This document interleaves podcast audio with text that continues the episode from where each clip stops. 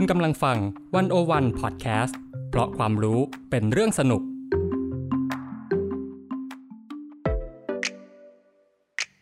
หนึ่งศูนย์หนึ่ง In Focus เจาะไฮไลท์เด่นเศรษฐกิจสังคมการเมืองทั้งไทยและเทศโดยกองบรรณาธิการ ดิวันหนึ่งศูนย์หนึ่ง ดอท เวิลด์ สวัสดีค่ะหนึ่งศูนย์หนึ่ง In Focus สัปดาห์นี้ท่านผู้ฟังอยู่กับเตยวัจนาวรยางกูลบรรณาธิการ ดิวันหนึ่งศูนย์หนึ่ง ดอท เวิลด์ และอ้ายภาวันธนาเลิศสมบูรณ์จากกองบรรณาธิการ ดิวันหนึ่งศูนย์หนึ่ง ดอท เวิลด์ เช่นกันค่ะค่ะคุณผู้ฟังคะในช่วงปีที่ผ่านมานี้นะคะการเมืองไทยเนี่ยก็ทวีความเข้มข้นขึ้นจากการออกมาส่งเสียงเรียกร้องของประชาชนนะคะโดยเฉพาะที่มีข้อเรียกร้องที่แหลมคมนะคะเช่นเรื่องการการเสนอเรื่องปฏิรูปสถาบันกษัตริย์จนกลายเป็นโจทย์ท้าทายสื่อมวลชนค่ะหลายสำนักเนี่ยก็เลี่ยงไม่พูดถึงเนื้อหาการเรียกร้องนะคะเพราะนอกจากแรงกดดันภายนอกทั้งผู้มีอำนาจและคนที่ซื้อโฆษณาแล้วเนี่ยยังมีเรื่องการเซ็นเซอร์ตัวเองของสื่อที่ทำให้การทำหน้าที่ของสื่อเนี่ยถูกวิจารณ์หนาหูนอกจากนี้นะคะการนำเสนอข่าวเหตุการณ์ปะทะของผู้ชุมนุมกับเจ้าหน้าที่เนี่ยก็มีการตั้งคำถามไม่มากนักต่อการใช้อำนาจของรัฐทำให้เกิดคำถามในสังคมว่าสื่อควรทำหน้าที่อย่างไรท่ามกลางความขัดแย้งหนึ่งศูนย์หนึ่ง In Focus สัปดาห์นี้นะคะจึงมาชวนคุยกันเรื่องสื่อมวลชนท่ามกลางความขัดแย้งโดยมองผ่านบทความในหนึ่งศูนย์หนึ่ง สองชิ้นนะคะคือบทความของอ้ายภาวันธนาเลิศสมบูรณ์นะคะชื่อว่าเมื่อสื่อติดกับดักความเป็นกลางและความกลัวเปิดปมสื่อไทยทำไมจึงปิดปากตัวเองและอีกชิ้นนะคะโดยอาจารย์พรรษาศิริกุหลาบชื่อบทความว่าคำถามถึงคุณค่าของสื่อวารสารศาสตร์ในวันที่ความรุนแรงถูกเพิกเฉยซึ่งวันนี้นะคะอ้ายก็จะมาคุยกับคุณผู้ฟังถึงเรื่องการทำหน้าที่ของสื่อนะคะอ้ายค่ะบทความของอ้ายเนี่ยได้พาไปสำรวจภาพการปิดกั้นตัวเองของสื่ออะไรเป็นจุดเริ่มต้นของงานชิ้นนี้ค่ะค่ะพี่เตยจากการที่เราจะทำบทความชิ้นนี้เนี่ยมันเกิดมาจากคำถามหนึ่งที่ต่อปรากฏการณ์ที่เกิดขึ้นในตอนนี้ค่ะคือสื่อเนี่ยหลีกเลี่ยงนำเสนอประเด็นการเมืองความรุนแรงจากเจ้าหน้าที่รัฐต่อกลุ่มผู้ชุมนุมไปจนถึงการงดเว้นการนำเสนอข้อเท็จจริงที่อาจมีการตั้งคำถามหรือสุ่มเสี่ยงต่อการตีความวิพากษ์สถาบันพระมหากษัตริย์แทบทุกกรณีเลยสิ่งเหล่านี้เนี่ยมันเกิดขึ้นได้อย่างไรแล้วก็ถ้าเกิดเราตั้งสมมติฐานว่าจริงๆคนเป็นนักข่าวคนที่เรียนสายนิเทศเนี่ยผ่านการปลูกฝังว่าเราควรจะเป็นสื่อยังไงเราควรจะมีจริยธรรมสื่ออย่างไรมาจากการเล่าเรียนในมหาวิทยาลัยแล้วเนี่ยหรือว่าอย่างน้อยๆก็ได้เรียนรู้ผ่านการทำงานบนสนามจริงแล้วคำถามที่เราว่าต้องว่ากันต่อก็คืออะไรทำให้พวกเขาเนี่ยไม่สามารถนำเสนอข่าวตามหลักจริยธรรมที่เขายึดถือได้อะไรที่ทำให้สื่อไทยเนี่ยเลือกปิดปากตัวเองอนุญาตให้คนทำงานในสังกัดรายงานเพียงบางแง่มุมเท่านั้นแม้ว่าอาจจะไม่มีการแทรกแซงจากองค์กรภายนอกก็ตามทีเพื่อตอบคำถามเหล่านี้ค่ะอ้ายก็เลยไปคุยกับนักข่าวที่เป็นคนทำงานจากองค์กรสื่อชื่อดังสองแห่งค่ะค่ะจากการที่อ้ายพูดคุยมาการนำเสนอข่าวช่วงที่ผ่านมาเนี่ยมันมีประเด็นไหนที่มันอ่อนไหวต่อการที่สื่อจะปิดกั้นตัวเองบ้างไหมคะค่ะขอนำประสบการณ์ของคุณบุญที่อยู่ในบทความมาเล่าต่อให้คุณผู้ฟังได้ฟังกันเลยนะคะคุณบุญเนี่ยบอกว่าถ้าเกิดใครสงสัยว่าสื่อมีการเซ็นเซอร์ตัวเองเรื่องการเมืองและสถาบันจริงไหมเขาก็ตอบเลยว่าจริงซึ่งเขาเล่าให้ฟังว่าช่วงแรกๆที่มีม็อบของกลุ่มธรรมศาสตร์และการชุมนุมเนี่ยเรื่องข้อเรียกร้องสิบข้อสามความฝันสื่อรายงานแบบลงรายละเอียดไม่ได้เลยคือสื่อของเขานะคะนำเสนอได้แค่ว่ามีม็อบเกิดขึ้นมีการเสนอข้อเรียกร้องสิบข้อแต่ไม่สามารถแตะได้ว่ารายละเอียดที่พูดนั้นมีอะไรมีเรื่องอะไรบ้างแล้วก็ไม่แตะเรื่องที่กล่าวถึงสถาบันซึ่งเราก็จะเห็นได้ว่าคนอ่านก็อาจจะไม่รู้ว่าม็อบจริงๆแล้วพยายามผลักดันเรื่องอะไรม็อบต่อๆมาเนี่ยเขาบอกว่าถ้าเกิดมีคอนเทนต์พูดถึงเรื่องสถาบันพระมหากษัตริย์เมื่อไหร่เนี่ยก็จะไม่นำมารายงานเลยแต่ว่าถ้าเกิดเป็นพูดเรื่องว่านายกประยุทธ์ไม่ดียังไงเนี่ยเรื่องนี้นำเสนอได้นะคะส่วนถ้าเกิดเป็นการเมืองในรัฐสภาเนี่ยเขาก็บอกว่านำเสนอได้อย่างเต็มที่เลยค่ะยกเว้นเรื่องเดียวคือสสรังสิมันต์โรมที่พูดถึงเรื่องตั๋วช้างซึ่งอันนี้เนี่ยเขาไม่ทำต่อให้เราจะเห็นได้ว่ามีการหยิบหลักฐานเอกสารชัดเจนมานำเสนอเนี่ยในสภาก็ตามเขาก็ไม่ทำค่ะไม่รายงานเพราะว่าถือว่าเป็นหลักฐานที่อาจจะเรียกได้ว่าไม่มีใครกล้าแตะก็ได้ข่าวตัวช้างที่สื่อของเขาเนี่ยเล่นข่าวเดียวเป็นเรื่องของรีแอคชั่นนายกเดือดปมตัวช้างนั่นเองค่ะ อืมฟังดูแล้วส่วนใหญ่ที่สื่อจะปิดกั้นตัวเองน่าจะเป็นเรื่องข่าวที่พาดพิงกับสถาบันกษัตริย์นะคะ แล้วถ้าเป็นข่าวการเมืองที่มันไม่พาดพิงสถาบันล่ะคะค่ะจริงๆพี่เตยพูดมาเนี่ยก็อาจจะถูกส่วนหนึ่งค่ะแต่ว่าก็ไม่แน่เสมอไปนะคะเพราะว่าคุณบุญเองเนี่ยได้เล่ามาว่าข่าวรัฐประหารในพม่าเนี่ยเขาก็ทำมากไม่ได้คือเขาเนี่ยบอกว่าเขาสามารถรายงานได้เหมือนกันแต่ว่าห้ามขยี้ค่ะคือปกติการทำข่าวนึงเนี่ยสื่อของเขามักจะพยายามนำเสนอหลากหลายแง่มุมเช่นเป็นรูปโค้ดบ้างเป็นอินโฟกราฟิกแต่ว่าช่วงที่พม่ามีกระแสแรงๆอย่างเช่นทหารออกมาทำร้ายประชาชนแบบนี้หัวหน้ากองบรรณาธิการเขาก็สั่งให้เขารายงานข่าวแค่ว่าเกิดอะไรขึ้นอย่างเดียวแต่ไม่ต้องขยายความอย่างอื่นเพิ่มค่ะซึ่งเขาเสริมว่านอกจากห้ามขยายความแล้วบางครั้งอาจจะต้องปรับภาษาหรือตัดเนื้อหาบางส่วนออกเช่นครั้งนึงเนี่ยคุณบุญเคยทำข่าวตำรวจพม่าลาออกผ่านไลฟ์เฟซบุ๊กโดยที่พาดหัวบอกว่าตำรวจนายนั้นเนี่ยลาออกมาสู้เคียงข้างประชาชนแต่ผลก็คือถูกกองบก.ตัดข้อความดังกล่าวไม่ให้ขึ้นเป็นพาดหัวให้พาดหัวแค่ว่านายตำรวจพม่าเนี่ยลาออกเฉยๆค่ะซึ่งเขาเล่าให้ฟังเบื้องหลังนะคะว่าระดับผู้บริหารของเขาเนี่ยเขาต้องการให้เอาออกเพราะว่ากลัวคนไปตีความโยงกับการเมืองไทยซึ่งส่วนตัวคุณบุญแล้วเนี่ยไม่โอเคเลยค่ะเพราะว่าเขามองว่าตำรวจคนนั้นได้พูดเหตุผลนี้จริงๆและมันก็เป็นข้อเท็จจริงที่นำมารายงานได้ถูกต้องไหมคะไม่ใช่เรื่องร้ายแรงหรือว่าผิดหลักการสื่อตรงไหนเลยและการที่จะมีคนตีความโยงมาถึงการเมืองไทยหรือไม่จริงๆเขาเชื่อว่าทุกคนที่เสพข่าวเนี่ยก็อาจจะตีความในแบบของตัวเองอยู่แล้วอย่างน้อยหน้าที่ของสื่อก็ควรจะรายงานข้อเท็จจริงได้สิประมาณนี้ยิ่งไปกว่านั้นนะคะคุณบุญยังเล่าให้ฟังอีกค่ะว่าผู้บริหารของเขาเนี่ยยังแนะนำให้นักข่าวหันไปทำข่าวอื่นที่ชาวบ้านสนใจที่ไม่ใช่เรื่องการเมืองด้วยแต่ถึงอย่างนั้นเขาก็มองว่าถ้าเกิดสำนักข่าวอื่นเนี่ยเล่นประเด็นพวกการเมืองเยอะๆเล่นประเด็นสถาบันเยอะๆเขาก็อาจจะอนุญาตให้นักข่าวเนี่ยเล่นประเด็นเหล่านี้ตามไปด้วยยกเว้นแต่เรื่องสถาบันนะคะที่เขาอาจจะเล่นแค่แบบพอให้เกาะกระแสไปซึ่งคุณบุญบอกว่าไม่ได้เรียกว่าไม่ได้อาจไม่ได้อยากทำข่าวเพราะว่าอยากทำแต่ว่าทำเพราะว่าอยากได้ยอดวิวอยากให้คนมาสนใจสื่อของตัวเองมากกว่าอืมน่าสนใจนะคะแล้วตัวคุณบุญเองเนี่ยเคยพยายามนำเสนอสิ่งที่สำนักข่าวของเขาหลีกเลี่ยงไหมคะค่ะคุณบุญเองเขาก็เล่าว่าตอนแรกๆเนี่ยเขาก็เคยนำเสนอคอนเทนต์ที่เกี่ยวกับมาตราหนึ่งร้อยสิบสองแต่ว่าก็ถูกห้ามไว้ซึ่งหลังจากนั้นเนี่ยบรรยากาศในการทำงานเนี่ยเขาก็บอกว่าทำให้เขาเนี่ยคิดว่าถ้าเกิดนักข่าวทำแล้วถูกวิพากษ์วิจารณ์ถูกตามหาตัวคนเขียนเนี่ยสำนักข่าวก็คงไม่ปกป้องเขาแน่ๆหลังๆเขาก็เลยไม่ได้นำเสนอหัวข้อข่าวเกี่ยวกับสถาบันต่อกองบรรณาธิการอีกแล้วค่ะแต่ว่าหันมาหยิบยกหัวข้อข่าวเรื่องสถาบันจากสื่อนอกมารายงานต่อบ้างหรือว่าจะเลือกเล่าเรื่องราวของราชวงศ์ในต่างประเทศแทนบ้างแต่ก็พบว่าบางทีเนี่ยขอบเขตของการนำเสนอเรื่องเหล่านี้เนี่ยแคบกว่าที่เขาคิดไว้โดยเขายกตัวอย่างว่าถ้าเป็นข่าวต่างประเทศที่วิพากษ์สถาบันกษัตริย์ไทยตรงๆเนี่ยจะรายงานไม่ได้เลยค่ะหรือว่าถ้าจะรายงานตามข้อเท็จจริงบางทีก็ต้องตัดบางประโยคที่สื่อนอกเขียนแล้วดูสุ่มเสี่ยงไปเช่นกษัตริย์ที่พำนักอยู่นอกประเทศเป็นต้นค่ะ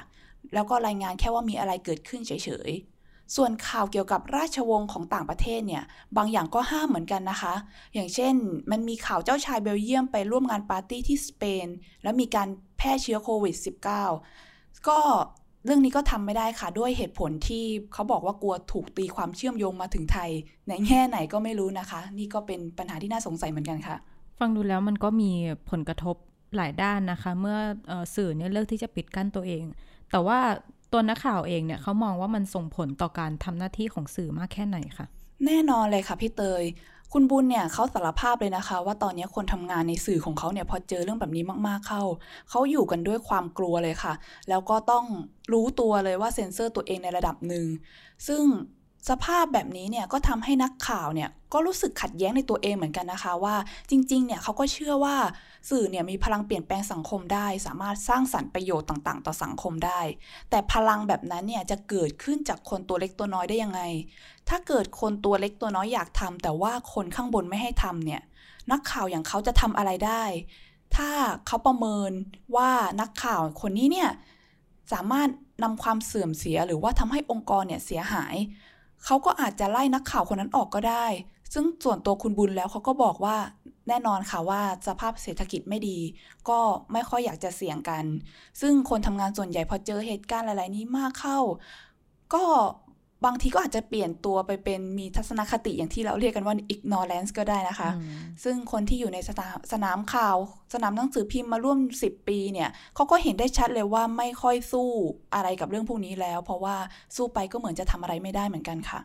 เป็นภาพที่ดูน่าเศร้านะคะเพราะฟังดูแล้วคนทำงานข่าวส่วนใหญ่เนี่ยก็ขยับขยื่นตัวทำสิ่งที่ตัวเองเชื่อได้ลำบากเพราะว่าขัดกับผู้บริหารองค์กรค่ะใช่ค่ะจริงๆแล้วเนี่ยมีอีกคนหนึ่งที่น่าสนใจค่ะก็คือประสบการณ์จากคุณนกค่ะที่เขาเล่าว่าองค์กรข่าวของเขาเนี่ยก็เซ็นเซอร์เหมือนกันทั้งเรื่องสถาบันสถาบันเนี่ยหมายถึงทั้งศาสนาและพระมหากษัตริย์นะคะแต่ว่าเรื่องกษัตริย์เนี่ยก็จะเป็นเรื่องที่เข้มข้นด้วยกันหน่อยฉะนั้นเนี่ยเขาเลยมีประสบการณ์คล้ายๆกันค่ะหรือก็คือแบบว่าตอนแรกๆที่มีข้อเรียกร้องของกลุ่มธรรมศาสตร์และการชุมนุมเรื่องการปฏิรูปสถาบันเนี่ยเขาก็ทำไม่ได้ซึ่งตัวนักข่าวในองค์กรเนี่ยอย่างเขาอยากทำมากๆเลยแต่ว่าระดับหัวหน้าเนี่ยบอกว่าให้รอดูไปก่อนให้รอดูจากสื่ออื่นก่อนซึ่งจนแล้วจนรอดก็ไม่ได้ทำสักทีนะคะส่วนเรื่องข่าวที่ดูเหมือนเป็นเรื่องแง่ลบของสถาบันหรือว่าเสี่ยงต่อการถูกตีความเขาบอกว่าทำไม่ได้อยู่แล้ว ร้อยเปอร์เซ็นต์ เลยค่ะเช่นเรื่องปรับปรุงห้องน้ำเครื่องบินพระที่นั่งหรือว่าเรื่องที่ข่าวต่างประเทศรายงานว่ามีคนฉายภาพใส่โรงแรมที่ประทับเรื่องแบบนี้เนี่ยก็ถูกเบรกไม่ให้นำเสนอเลยค่ะแล้วถ้าเป็นข่าวเรื่องการใช้มาตรา หนึ่งหนึ่งสอง ล่ะคะเรื่องนี้เนี่ยเขาบอกว่านำเสนอได้นะคะใครไม่ว่าใครจะโดนฟ้องหรือว่าจะมาประท้วงหนึ่งร้อยสิบสองเนี่ยรายงานได้หมดเลยค่ะหรือกระทั่งเรื่องตั๋วช้างเองเขาก็เล่าว่ารายงานด้วยแต่ว่าก็บอกได้แค่มีอะไรเกิดขึ้นนะคะไม่สามารถนำตัวเอกสารที่สสโรมเนี่ยมาโพสต์บอกได้กันจริงๆทำให้พอเราฟังประสบการณ์จากคุณนกเนี่ยเขาบอกว่าความอึดอัดขับข้องใจของเขาเนี่ยมีที่มาจากการทำข่าวการเมืองขององค์กรเขาซะมากกว่าซึ่งเขาบอกเลยค่ะว่าถ้าเกิดเป็นเรื่องม็อบเรื่องการเมืองทีไรเนี่ยนักข่าวจะต้องมานั่งถกเถียงกันในหมู่คนทำงานตลอดเลยว่าสรุปแล้วจะนำเสนอแบบไหนได้บ้างเพราะสิ่งที่องค์กรพยายามบอกเขาคือให้รักษาความเป็นกลางชนิดที่ว่าถ้านักข่าวเนี่ยนำเสนอข่าวผู้ชุมนุมแล้วก็ต้องนำเสนอข่าวตำรวจในเรื่องเดียวกันด้วยหรือถ้านำเสนอข่าวฝ่ายค้านอภิปรายไม่ไว้วางใจในรัฐสภาก็ต้องหาข่าวจากฝั่งรัฐบาลมานำเสนอว่ารัฐบาลเนี่ยตอบว่าอะไรถึงแม้ว่าคำตอบของรัฐอาจจะดูมีเหตุผลน้อยนิดฟังไม่ขึ้นก็ตามซึ่งทั้งหมดเนี่ยเพื่อไม่ให้คนอ่านรู้สึกว่าสื่อกำลังเข้าข้างฝั่งไหนเพราะว่าหลายครั้งนักข่าวเนี่ยคิดจะนำเสนอเรื่องม็อบเรื่องการต่อสู้ของประชาชนแต่สิ่งที่ตามมาก็คือองค์กรทำให้นักข่าวต้องคิดต่อทันทีว่าแล้วจะเอาข่าวจากรัฐเรื่องอะไรไปคานกับเรื่องของประชาชนได้บ้างเขาซีเรียสเรื่องความเป็นกลางมากๆเลยนะคะจนคนทำงานที่แอคทีฟเรื่องการเมืองที่พยายามทำทุกอย่างเพื่อให้นำเสนอข่าวที่มีประโยชน์เนี่ยสุดท้ายก็โดนบีบให้กล้ากลัวๆไม่รู้ว่าจะนำเสนอได้ไหมกลัวว่านำเสนอออกไปแล้วจะโดนติกลับมาว่าไม่เป็นกลางมากพอค่ะฟังดูแล้ววิธีคิดเรื่องความเป็นกลางนี้มันออกจะผิดฝาผิดตัวนะคะแล้วก็น่าจะส่งผลเสียต่อการทำหน้าที่ของสื่อมากเลยนะคะเช่นถ้ารัฐไม่ยอมพูดหรือไม่มีรีแอคชั่นอะไรเราก็อาจจะไม่นำเสนอข่าวนั้นไปเลยหรือเปล่าเพราะว่าถ้ามีข่าวจากฝั่งประชาชนอย่างเดียวใช่ค่ะใช่ซึ่งคุณนกเนี่ยเขาเล่าให้ฟังเลยค่ะว่าสิ่งนี้เป็นสิ่งที่น่าตกใจมากเลยนะคะเพราะว่าผลจากการกังวลเรื่องความเป็นกลางที่มันมากเกินไปเนี่ยกลายเป็นว่าสื่อนำเสนอไปไม่ถึงความรุนแรงที่เจ้าหน้าที่รัฐทำต่อประชาชนค่ะยกตัวอย่างว่าถ้ารัฐจะรายงานเรื่องตำรวจใช้ความรุนแรงต่อกลุ่มผู้ประท้วงเนี่ยสื่อก็ไม่สามารถนำเสนอข่าวนี้เดียวๆได้เพราะว่าคนอ่านเขากลัวว่าคนอ่านจะคิดว่าเป็นการเข้าข้างผู้ชุมนุมนำเสนอฝ่ายเดียวมากเกินไปดังนั้นเนี่ยเขาบังคับให้สื่อต้องไปขอคำอธิบายจากตำรวจว่าทำไปทำไมเหตุผลในการสลายการชุมนุมคืออะไรซึ่งคุณนกก็บอกว่าคำอธิบายของตำรวจส่วนใหญ่เนี่ยก็หนีไม่พ้นบอกว่าผู้ชุมนุมใช้กำลังก่อนเอาขวดน้ำปลาบ้างเอาข้าวของปลาใส่บ้างเจ้าหน้าที่เอ่อข้อเท้าเคล็ดบ้างซึ่งพอสื่อนำเสนอไปตามนั้นเนี่ยก็กลายเป็นว่าก็ดูเป็นเหมือนเป็นข่าวที่ผู้อ่านเนี่ยก็รู้สึกตลกขบขันกับความเข้มแข็งอดทนของตำรวจไทยใช่ไหมคะแต่ที่สำคัญที่สุดก็คือบางครั้งสื่อไม่มีแม้แต่ภาพไม่มีแม้แต่หลักฐานที่ผู้ชุมนุมเนี่ยใช้กำลังกับเจ้าหน้าที่ด้วยซ้ำกลายเป็นว่าก็ไม่มีข่าวที่หนักแน่นพอจากฝั่งตำรวจมาคานกับข่าวเจ้าหน้าที่ใช้ความรุนแรงกับกลุ่มผู้ประท้วงเมื่อไม่มีข่าวมาคานให้สื่อดูเป็นกลาง สื่อก็เลยตัดสินใจไม่รายงานไม่พูดถึงการใช้ความรุนแรงโดยเจ้าหน้าที่รัฐเลยนี่เป็นสาเหตุค่ะว่าทำไมบางครั้งเราไม่เห็นข่าวการใช้ความรุนแรงพวกนี้ตามหน้าสื่อเพราะสื่อเองเนี่ยติดกับดักว่าไม่รู้ว่าพอรายงานไปแล้วจะเป็นข่าวฝั่งเดียวทำให้ตำรวจดูแย่ไหมทำให้สื่อดูเป็นสื่อเลือกข้างไหมทั้งทั้งที่จริงๆแล้วมันก็เป็นข้อเท็จจริงที่เกิดขึ้นค่ะที่จริงแล้วการเลือกไม่รายงานข่าวที่ว่ารัฐเนี่ยใช้ความรุนแรงกับประชาชนที่ออกมาเรียกร้องเนี่ยดูน่าจะทำให้ประชาชนเนี่ยตั้งคำถามเรื่องสื่อเลือกข้างมากกว่านะคะนั่นสิคะพี่เตยซึ่งจริงๆแล้วเนี่ยเราก็ได้ลองถามทั้งคุณบุญและคุณนกค่ะว่าลองมาขี้คายกันดูสิว่าทำไมสื่อเขาถึงเลือกที่จะไม่นำเสนอหรือว่าเซ็นเซอร์อะไรแบบนี้มากมายต่างๆนานาเลยซึ่งคุณบุญก็บอกเลยค่ะว่าสำหรับเซ็นเซอร์เรื่องสถาบันพระมหากษัตริย์เนี่ยมันก็อาจจะเป็นเพราะว่าสื่อเนี่ยอยู่ในความกลัวค่ะเขาบอกว่าสื่อคงอยากจะเซฟตัวเองจากกฎหมายเพราะว่าไทยเนี่ยมีกฎหมายที่เอาผิดได้ถูกต้องไหมคะตอนนี้มาตราหนึ่งร้อยสิบสองเนี่ยก็ตีความกว้างมากถ้าเกิดเป็นข่าวออนไลน์เนี่ยก็อาจจะโดนแจ้งพรบคอมพิวเตอร์ด้วยแล้วก็เซฟตัวเองเพราะว่าเป็นเรื่องของธุรกิจสื่อหลายสื่อเนี่ยได้เงินจากสปอนเซอร์โฆษณานายทุนบริษัทใหญ่กันทั้งนั้นเลยซึ่งผู้บริหารก็อาจจะกลัวเสียเครือข่ายตรงนี้ไปค่ะส่วนเรื่องข่าวการเมืองเนี่ยก็นั่นแหละค่ะเป็นสิ่งที่สื่อมองว่าต้องรักษาความเป็นกลางแล้วเขาก็ตีความเผินๆว่าการนำเสนอคอนเทนต์วิพากษ์วิจารณ์รัฐบาลหรือตำรวจเนี่ยเข้ากับเลือกข้างผู้ประท้วงแล้วหรือว่าถ้าเกิดทำข่าวผู้ประท้วงว่าผู้ประท้วงมากก็เท่ากับว่าเข้าข้างรัฐเขาก็เลยไม่ทำอะไรครึ่งๆกลางๆค่ะแล้วสำหรับตัวนักข่าวเองเนี่ยเขามองเรื่องวิธีคิดต่อความเป็นกลางขององค์กรตัวเองยังไงค่ะคือคุณอย่างคุณนกเนี่ยเขาก็บอกว่าเขาไม่เห็นด้วยเลยนะคะเขาบอกว่าสื่อเนี่ยกลัวคำว่าสื่อเลือกข้างมากเกินไปซึ่งสื่อเขาเนี่ยอาจจะกลัวถึงขั้นเรียกว่ากลัวว่ามันเป็นตราบาปของสื่อเลยก็ว่าได้ซึ่งเขาคิดว่ามันเป็นอาจจะเป็นผลพวงมาจากความขัดแย้งสมัยม็อบเสื้อสีที่สื่อเนี่ยเลือกให้น้ำหนักการนำเสนอไม่เท่ากันจนเกิดวัฒกรรมสื่อเลือกข้างแล้วก็ตีกรอบความเป็นกลางของสื่อขึ้นมาใหม่ค่ะจนถึงตอนนี้เนี่ยแม้ว่าสถานการณ์คู่ขัดแย้งทั้งสองฝ่ายจะแตกต่างกันก็ตามแต่สื่อก็ยังคิดว่าตัวเองต้องเป็นกลางแบบนั้นอยู่ซึ่งนักข่าวอย่างนกก็มองว่าความเป็นกลางมันควรจะแปลว่าความยุติธรรมเท่าเทียมกัน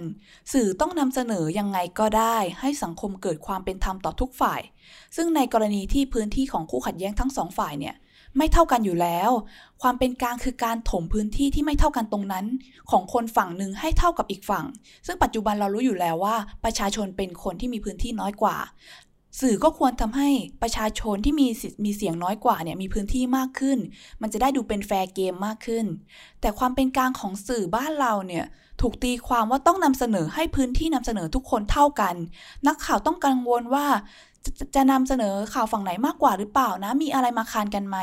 ซึ่งสุดท้ายแล้วเนี่ยมันก็ทำให้สภาพปัญหามันเหมือนเดิมถูกต้องไหมคะสื่อไม่สามารถทำหน้าที่เป็นกระบอกเสียงให้กับประชาชนที่เสียงเบากว่ารัฐได้แล้วก็ไม่สามารถช่วยริเริ่มแก้ไขปัญหาอะไรได้เลยค่ะคุณนกยังพูดอีกนะคะว่าปัญหาที่เกิดขึ้นตอนนี้เนี่ยอาจจะเป็นเพราะว่าสื่อยังไม่ตกผลึกว่าบทบาทหรือตำแหน่งแห่งที่ของสื่อในสถานการณ์ความขัดแย้งแบบนี้เนี่ยมันควรจะเป็นยังไงหรือถ้าพูดให้ไกลกว่านั้นก็คือเธอคิดว่าภาพรวมของสื่อในปัจจุบันเนี่ยยังไม่ได้มีประวัติศาสตร์การต่อสู้ร่วมกับประชาชนเหมือนประเทศอื่นๆสื่อหลายสำนักเกิดมาแล้วก็ดำรงอยู่ใต้สังกัดของผู้มีอำนาจไม่ว่าจะเป็นรัฐหรือนายทุนทำให้สื่อไม่ได้ยึดโยงกับประชาชนเท่าที่ควรค่ะและในทางกลับกันประชาชนก็อาจจะไม่คิดว่าจะพึ่งสื่อได้มากโดยเฉพาะในยามนี้ที่พอมันมีโซเชียลมีเดียมีช่องทางเสพข่าวสารที่หลากหลายต่างฝ่ายอาจจะคิดว่าไม่จำเป็นต้องสู้เพื่อกันและกันก็ได้เมื่อสื่อบางแห่งเกิดขึ้นไม่นานยังไม่ผ่านการต่อสู้ต่างๆเวลาเกิดเรื่องอย่างนี้ก็ไม่รู้ว่าจะต้องยืนอยู่ฝั่งไหนจะต้องเข้าหามวลชนไหมสุดท้ายก็เลยดูเหมือนว่าจะออกมาครึ่งๆกลางๆอย่างที่เราเห็นกันค่ะการปิดกั้นตัวเองของสื่อเหล่านี้นะคะมันทำให้เราน่าตั้งคำถามถึงความหมายของการมีอยู่ของสื่อมวลชนในสังคมนะคะค่ะถ้าเกิดเราไปดูบทสัมภาษณ์ของอาจารย์พรรษาศิริกุหลาบที่ชื่อว่าสื่อเกิดขึ้นมาทำไมเมื่อคำถามเก่าๆคือทางออกของสื่อยุคใหม่ส่วนหนึ่งในบทความนั้นเนี่ยอาจารย์พรรษาศิริบอกว่าประชาชนต้องมีเสรีภาพในการเข้าถึงข้อมูลข่าวสารคิดเห็นอะไรก็สามารถใช้พื้นที่ต่างๆในการสื่อสารไปถึงรัฐหรือว่าภาคส่วนอื่นๆในสังคมได้ สื่อจึงมีหน้าที่ทำให้เกิดประชาธิปไตยในการสื่อสารแล้วก็ส่งเสริมสิทธิในการสื่อสารนะคะสถาบันสื่อเนี่ยถูกคาดหวังให้ทำหน้าที่นำข้อมูลที่สำคัญมาให้ประชาชนเพราะว่าเป็นตัวแทนเป็นปากเสียงของพวกเขา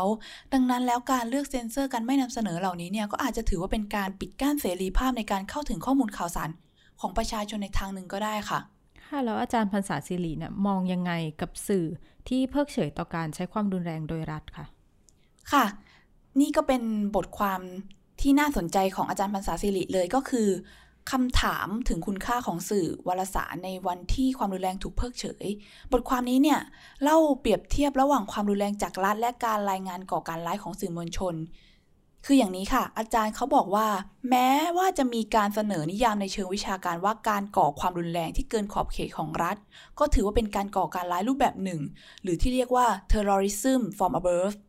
แต่การใช้ความรุนแรงจากรัฐชาติเนี่ยมักไม่ถูกนำมาพิจารณาว่าเป็นการก่อการร้ายเพราะว่าสื่อมวลชนส่วนใหญ่ไม่ได้เรียกการใช้ความรุนแรงนี้ว่าเป็นการก่อการร้ายค่ะรัฐเนี่ยก็อาจจะมีความชอบธรรมมากขึ้นในการปฏิบัติการใช้ความรุนแรงจากการที่สื่อไม่ใช้คำแบบนี้อาจารย์บอกว่าถ้าในสถานการณ์แบบนี้ถ้าสื่อมวลชนยังนำเสนอความรุนแรงโดยรัฐแบบไม่ตั้งคำถาม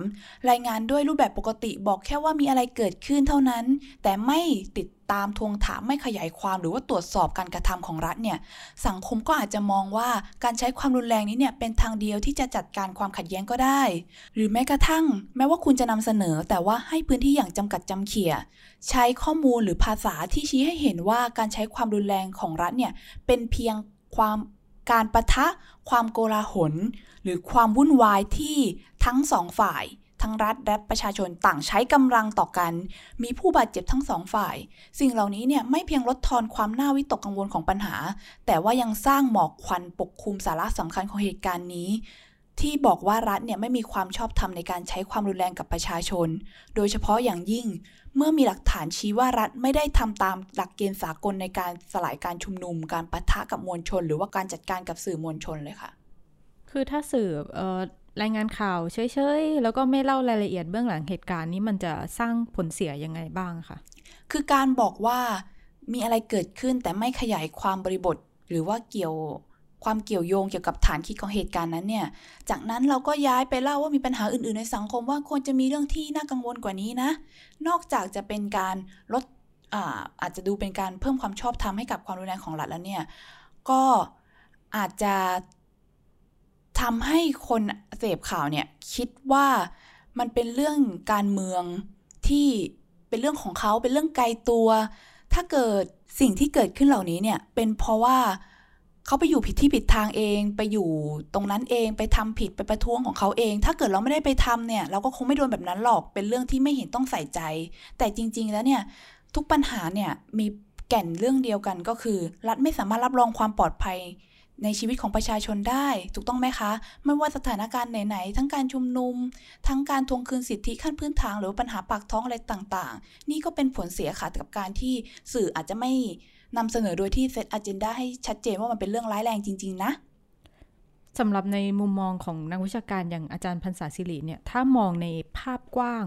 การเพิกเฉยต่อความรุนแรงของสื่อเช่นนี้มันจะส่งผลยังไงต่อสังคมบ้างค่ะค่ะอาจารย์พรรษาศิริเนี่ยก็บอกว่าประวัติศาสตร์ความรุนแรงทั้งในไทยและหลายพื้นที่ของโลกเนี่ยก็ได้บอกเราหลายต่อหลายครั้งแล้วว่าการที่สื่อมวลชนและสังคมเนี่ยเพิกเฉยต่อการใช้ความรุนแรงของรัฐแบบนี้เนี่ยไม่ว่าจะเป็นในระดับใดหรือว่าสังคมใดก็ตามนอกจากจะทำให้เกิดความสูญเสียจนกลายเป็นบาดแผลของสังคมนั้นแล้วยังทำให้เกิดความเคลือบแคลงไม่ไว้วางใจระหว่างรัฐกับประชาชนหรือว่าประชาชนด้วยกันเองด้วยนี่เป็นผลมาจากการที่สื่อไม่สามารถนำวิธีคิดหรือข้อมูลที่เป็นเหตุผลของความขัดแย้งจริงๆมาถกเถียงได้อย่างตรงไปตรงมามันก็เหมือนปัดปัญหาเข้าซุกใต้พรมไปเรื่อยๆค่ะค่ะเราก็เห็นแล้วนะคะว่าการทำหน้าที่ของสื่อในปัจจุบันมันมีข้อบกพร่องยังไงบ้างแล้วอาจารย์พรรษาศิริได้มีข้อเสนอแนะไหมคะว่าปัจจุบันเนี้ยสื่อมวลชนควรจะปรับบทบาทของตัวเองยังไงบ้างค่ะค่ะในสายตาของนักวิชาการอย่างอาจารย์พรรษาศิริเองเนี่ยก็มองว่านักวารสารศาสตร์โดยเฉพาะอย่างยิ่งระดับผู้บริหารเนี่ยต้องแสดงให้เห็นว่ายืนอยู่บนหลักการประชาธิปไตยให้ความสำคัญกับการรายงานข้อเท็จจริงอย่างรอบด้านไม่บิดเบือนปิดบังหรือสร้างเรื่องเท็จต้องตั้งคำถามต่อความคลุมเครือหรือว่าไม่ชอบธรรม ให้พื้นที่ในการอธิบายปรากฏการณ์เหล่านี้อย่างตรงไปตรงมาด้วยข้อมูลภาษาหรือน้ำเสียงที่ไม่ตัดสินค่ะซึ่งอาจจะไม่จำเป็นต้องวิเคราะห์เจาะลึกก็ได้ขอแค่อธิบายก็พอว่าเกิดอะไรขึ้นและสิ่งนั้นเนี่ยมันไม่สอดคล้องกับหลักสิทธิมนุษยชนสากลที่รัฐบาลไทยไปร่วมรับรองยังไงช่วยกันส่งต่อข้อมูลและรายงานอย่างต่อเนื่องเพื่อไม่ให้ปัญหาเนี่ยถูกปัดไปอยู่ใต้พรมอีกและในขณะเดียวกันรัฐในระบอบประชาธิปไตยเนี่ยต้องไม่คุกคามสื่อมวลชนด้วยค่ะไม่ว่าจะผ่านการใช้กฎหมายปิดปากใช้กำลังเข้าข่มขู่หรือว่าปิดกั้นไม่ให้เข้าถึงพื้นที่และข้อมูลโดยอ้างความปลอดภัยหรือความมั่นคงเพราะว่าถ้ามองดูกันดีๆแล้วเนี่ยนี่ไม่ใช่ปฏิบัติการทางการทหารต่อศัตรูนะคะแต่ว่าเป็นการจัดการกับประชาชนของรัฐเองถ้าเกิดรัฐมั่นใจว่าสิ่งที่รัฐทำนั้นเหมาะสมก็ต้องไม่ปิดบังจากสื่อและสาธารณะที่สำคัญหากสื่อมวลชนไม่ย้ำจุดยืนต่อรัฐในพื้นที่สาธารณะเนี่ยไปดีลกันแต่หลังบ้านอย่างเดียวประชาชนจะรู้ได้อย่างไรว่าคนทำงานลำบากกันแค่ไหนซึ่งการประสานพลังระหว่างคนทำงานสื่อจึงเป็นสิ่งสำคัญให้ประชาชนเห็นว่าผู้สื่อข่าวแต่ละคนหรือแต่ละองค์กรเนี่ยไม่ได้ทำงานอย่างอันตรายและโดดเดี่ยวซึ่งจะว่าไปการผนึกกำลังของสื่อมวลชนเพื่อตรวจสอบความไม่โปร่งใสไม่ชอบธรรมของรัฐและกลุ่มอำนาจเนี่ยก็เคยเกิดขึ้นมาแล้วนะคะแล้วก็มีผลสะเทือนทางการเมืองต่อนักการเมืองรัฐบาลกลุ่มผลประโยชน์ต่างๆมาแล้วไม่น้อยเลยดังนั้นเนี่ยการรายงานเรื่องความรุนแรงของรัฐเนี่ยไม่น่าจะเกินความสามารถของนักวารสารศาสตร์ไทยอยู่แล้วแต่เป็นเรื่องที่ว่าสื่อมวลชนต้องประสานพลังกันทั้งคนทำงานแล้วก็ผู้บริหารค่ะแล้วถ้าย้อนกลับไปบทความของอ้ายที่ได้ไปคุยกับนักข่าวเขาสิ่งที่เขาอยากเห็นเนี่ยมันตรงกับข้อเสนอแนะของอาจารย์ภาษาศิริยังไงไหมคะค่ะสำหรับคนทำงานข่าวในสนามจริงๆเนี่ยก็คิดเห็นไม่ต่างกันเลยค่ะคุณบุญเนี่ยบอกว่าไม่ว่าสถานการณ์จะเกิดขึ้นแบบไหนสื่อต้องรายงานได้และถ้าเกิดมีคนคบมีศักยภาพมากพอสื่อควรจะรายงานข่าวได้ทุกข่าวทุกแง่มุมโดยไม่ถูกปิดกั้นแค่ว่านักข่าวเนี่ยต้องระวังไม่ให้เกิดเฮทสปีชในเนื้อหาที่นำเสนอก็พอคุณนกเองก็คิดว่าหน้าที่ของสื่อคือหนึ่งรายงานข้อเท็จจริงค่ะตอนนี้สื่อไทยก็อาจจะทำอยู่บ้างคือรายงานว่ามีอะไรเกิดขึ้นแต่ว่ามันไม่พอนะคะบางทีหน้าที่ของสื่อในขั้นถัดไปที่ควรจะทำคือสื่อต้องเป็นคนนำเสนอทางเลือกกับสังคมเห็นว่าปัญหาความขัดแย้งต่างๆที่เกิดขึ้นเนี่ยมีวิธีแก้ไขมีทางออกทางไหนบ้างเหมือนเวลามีคนทะเลาะกันก็ไม่บอกแค่ว่ามีคนทะเลาะกันแต่ว่าต้องบอกว่ามีวิธีอื่นๆที่จะปกป้องที่จะป้องกันไม่ให้มาทะเลาะกันอีกค่ะส่วนหน้าที่สุดท้ายที่คุณนกคิดว่าเป็นหน้าที่สื่อมวลชนขั้นสูงสุดก็คือสื่อต้องพร้อมเป็นกระบอกเสียงให้กับทุกๆคนพร้อมเป็นช่องทางที่สร้างความเท่าเทียมบนโลกนี้ได้สื่ออาจจะไม่จำเป็นจะต้องเป็นผู้นำไปสู่การเปลี่ยนแปลงก็ได้ค่ะแต่ว่าอย่างน้อยต้องเป็นส่วนหนึ่งเป็นคีย์เอเจนต์หลักๆที่ช่วยให้สังคมไปสู่อนาคตที่ดีขึ้นแล้วก็สุดท้ายนี้ขอย้ำว่านักข่าวทุกคนในสนามข่าวตอนนี้ก็ยังสู้กันอยู่นะคะสู้กับผู้บริหารสู้กับความเป็นกลางความกลัวอะไรต่างๆที่มันเป็นกับดักของเขาอยู่เขาสู้อย่างมีความหวังว่าสื่อมวลชนไทยจะดีขึ้นได้จริงๆแล้วก็อยากจะให้ประชาชนเข้าใจเขาร่วมกันต่อสู้ไปกับพวกเขาเพื่อประชาธิปไตยแล้วก็เสรีภาพที่แท้จริงของทุกๆคนด้วยค่ะ